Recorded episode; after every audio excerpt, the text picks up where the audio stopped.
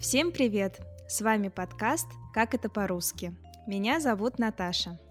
А меня зовут Саша. И сегодня у нас в гостях Артем. Артем, представься, пожалуйста. Всем привет, я Артем.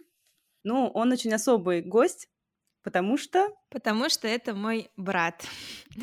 да, и э, мы пригласили Тему в наш подкаст, потому что мы, в принципе, а, начинаем наш спецпроект, а, который связан с разными профессиями и с разными увлечениями. И сегодня мы будем говорить о мультфильмах, или о мультиках и о том, как они делаются. И Тёма, несмотря на свой э, юный возраст, э, мультипликатор, и он нам расскажет, как делаются мультфильмы. Мне, например, очень интересно, а, Тём, как ты вообще открыл для себя мультипликацию? С чего все началось? Я уверен, то, что каждый ребенок э, увлекается в детстве мультиками. Мы всегда смотрим мультфильмы, и, и, и со временем приходит понимание, то, что ты, ты можешь их, их сам создавать. И э, ко мне это понимание пришло, я думаю, два года назад, и я пытался рисовать мультфильмы на таких э, простых программах, как Флипа-клип и другие. Вот. О, собственно, делал коротенькие мультфильмы, нарисованные. Но надо тут э, сказать, я на правах старшей сестры, э, да, расскажу нашим слушателям, что, в принципе, в нашей семье мультики занимают особое место, и у нас э, с Тёмой есть любимое времяпрепровождение, мы вместе смотрим мультфильмы, И вот я использовала выражение юный возраст, и в качестве шутки скажу, что я в моем а, солидном возрасте до сих пор люблю мультики и очень часто их смотрю. Поэтому мне еще кажется, что, в принципе, а, в нашей семье мультики занимают почетное место, и поэтому, наверное, для Тёмы это так естественно, а, что у него появилось такое увлечение. Саша, а ты как к мультикам относишься? Ну, надо сказать, с тех пор, как мы с тобой дружим близко, то я для себя, мне кажется, узнала много новых мультиков во взрослом возрасте. Потому что в детстве, конечно, я как все смотрела, у меня были любимые мультики. Но там, во взрослом возрасте мне, наверное, не пришло бы в голову самой там их искать и смотреть. А с тобой вместе мы посмотрели, например, Моану. И я бы ее сама, мне кажется, никогда не посмотрела. Хотя это прекрасный мультик вообще просто. Я всем теперь его советую.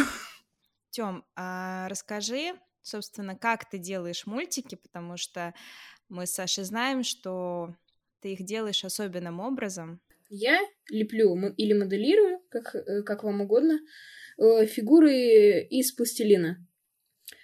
Дальше я их ставлю, в, расставляю их в кадре в какой-то локации, и фотографирую. Дальше, э, когда, ну, собственно, фотография обработалась, я двигаю их на маленькое расстояние.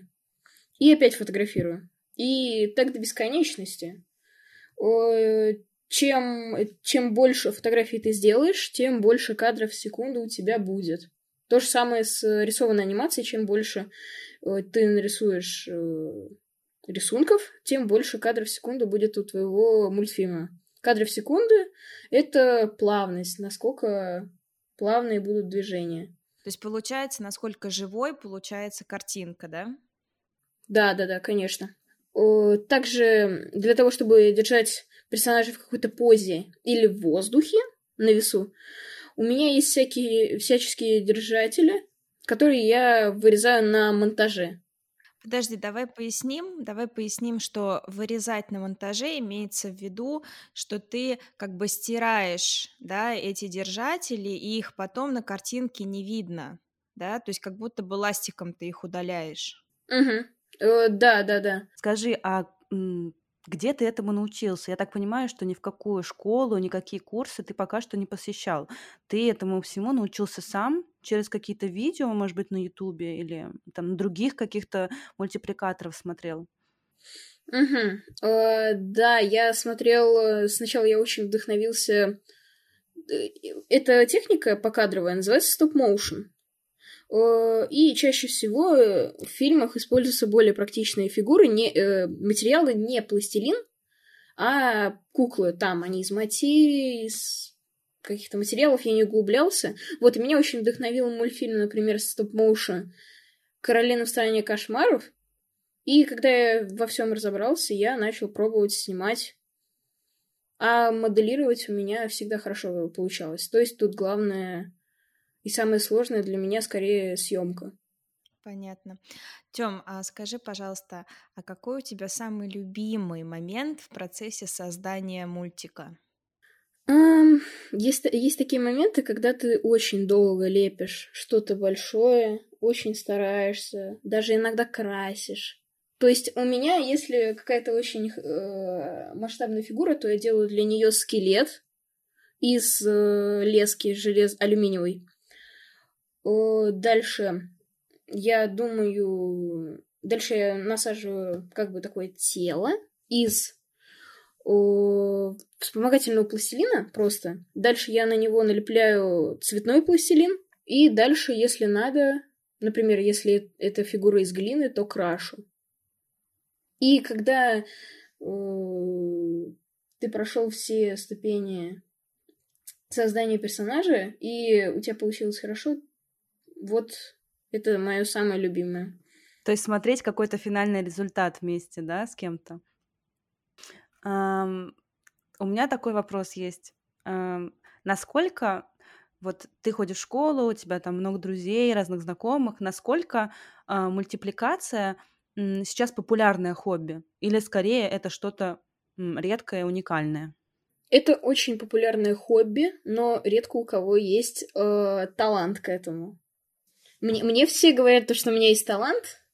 А сколько, как много времени ты эм, уделяешь э, твоему хобби? Ну, например, э, я вот этим летом, да, Тёма делал, э, ты почти все лето делал, да, один проект, один мультик Тёма делал почти вот э, три месяца.